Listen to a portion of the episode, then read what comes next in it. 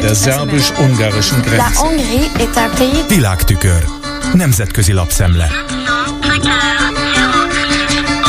Köszöntöm a hallgatókat! A pedofil botrány tovább késleltetheti a szavazást a svéd NATO csatlakozás magyar parlamenti ratifikálásáról, és ugyanakkor gyengíti Orbán Viktor miniszterelnök pozícióját az Unióban, írja az e-Observer című brüsszeli portál. A cikk szerzője szerint a magyar képviselők eddig azt várták, hogy Orbán február 21-én az országgyűlés elé terjeszti a svéd csatlakozás ügyét, de miután a múlt szombaton lemondott a köztársasági elnök, a parlament most az azzal lesz elfoglalva, hogy új államfőt válasszon. A portál úgy fogalmaz, hogy ez az ügy az Orbán vezette ultrakonzervatív Fidesz legnagyobb botránya azóta, hogy a belga rendőrség a világjárvány miatti rendezvénytilalom idején rajta kapta egy melegorgián Szájer József EP képviselőt, a párt egyik alapítóját. Az EU Observert most Gyöngyösi Márton, a Jobbik LP képviselője arról tájékoztatta, hogy küszöbön áll a NATO téma újabb halasztása. Mint mondta, Orbán most arra hivatkozhat, hogy a svéd csatlakozás ratifikációs okmányát a parlamenti jóváhagyás után a köztársasági elnöknek kellene aláírnia, vagyis előbb meg kell találni az új államfőt. Ennek a vélekedésnek azonban ellentmondott Vadai Ágnes, a Demokratikus Koalíció országgyűlési képviselője, aki felhívta a figyelmet arra, hogy az ország egy pillanatra sem marad államfő nélkül, hiszen Novák most még hivatalban van, a választási eljárás alatt pedig az országgyűlés elnöke gyakorolja a köztársasági elnök jogait.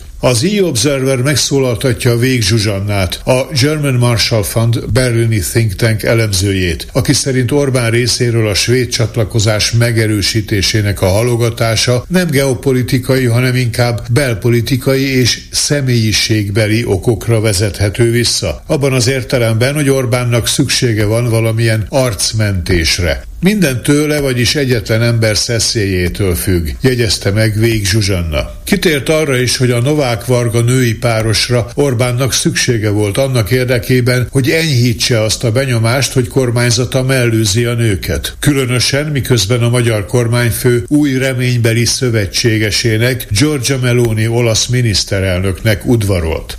Vég Zsuzsanna úgy véli, hogy Orbán újra a Fideszhez hűséges Várhelyi Olivért fogja jelölni magyar biztosnak az Európai Bizottságba a júniusi EP választások utáni tisztújítás során. Várhelyi eddig szomszédságpolitikai és bővítési biztos volt, de ez a portfólió a German Marshall Fund elemzője szerint túlságosan geopolitikai jellegű Magyarország számára, és valószínűtlen, hogy ezt újra megszerezze, tekintettel az orosz-ukrán és a gázai háborúra is. Ha viszont Orbán és szélsőjobboldali uniós barátai jól szerepelnek az EP választáson, akkor kitalálhatnak a magyar biztosnak valamilyen jól hangzó portfóliót. Például olyat, amely a demográfiával és a családok védelmével függ össze, tehát illeszkedik az identitáspolitikai irányzatok arcéléhez.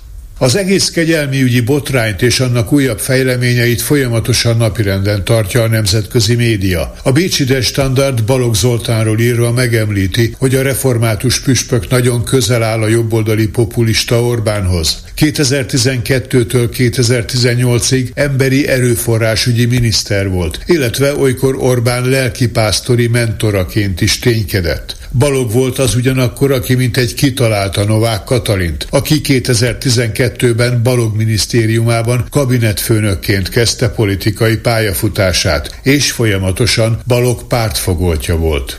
Egy nappal korábban Lendvai Pál foglalkozott az ügyjel a Der Standardban. Példátlan és személyes kockázatot vállaló, bátor cselekedetnek nevezte Magyar Péter nyilvános szakítását az Orbán rendszerrel. Lendvai szerint nehéz dolga van most a saját politikai családjának sorsa és vagyona fölött abszolút ellenőrzést gyakorló miniszterelnöknek, amikor az államfő és az EP lista vezető utódját keresi. A londoni Guardian szerint ez a magyar politikai válság rávilágított Orbán sérülékenységére, hiszen megmutatkozott a szakadék a kormányzat magatartása és retorikája között. De azt még nem látni, hogy ez átbillenti-e a határozatlan szavazókat a közelgő önkormányzati és európai parlamenti választáson. Bayer Lili, a cikk szerzője idéz olyan elemzői véleményt, miszerint kiderült, hogy van belső megosztottság a Fideszben. Magyar Péter fellép fellépése arra utal, hogy létezik egy olyan csoport, amely kritikusan szemléli a kormányfő tövező, saját érdekeit szem előtt tartó oligarchikus belső kört. Egy ellenzéki politikus ugyanakkor úgy vélekedett, még nem világos, hogy tényleg létezik-e hasadás, vagy csak személyes bosszúállásról van szó. Az ellenzéknek ez a botrány ritka lehetőséget, ugyanakkor jelentős kihívást jelent, írja a brit lap. Olyan véleménynek ad hangot magyar ellenzéki körökből, hogy a két politikai tábor magja meglehetősen megszilárdult, és az ellenzéki üzeneteknek most a határozatlan, apatikus szavazókat kell elérniük.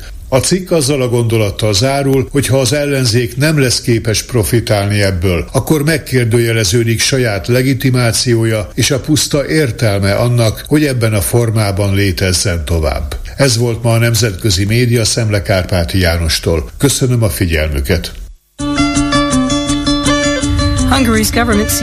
Der szerbus-ungarischen Grenze.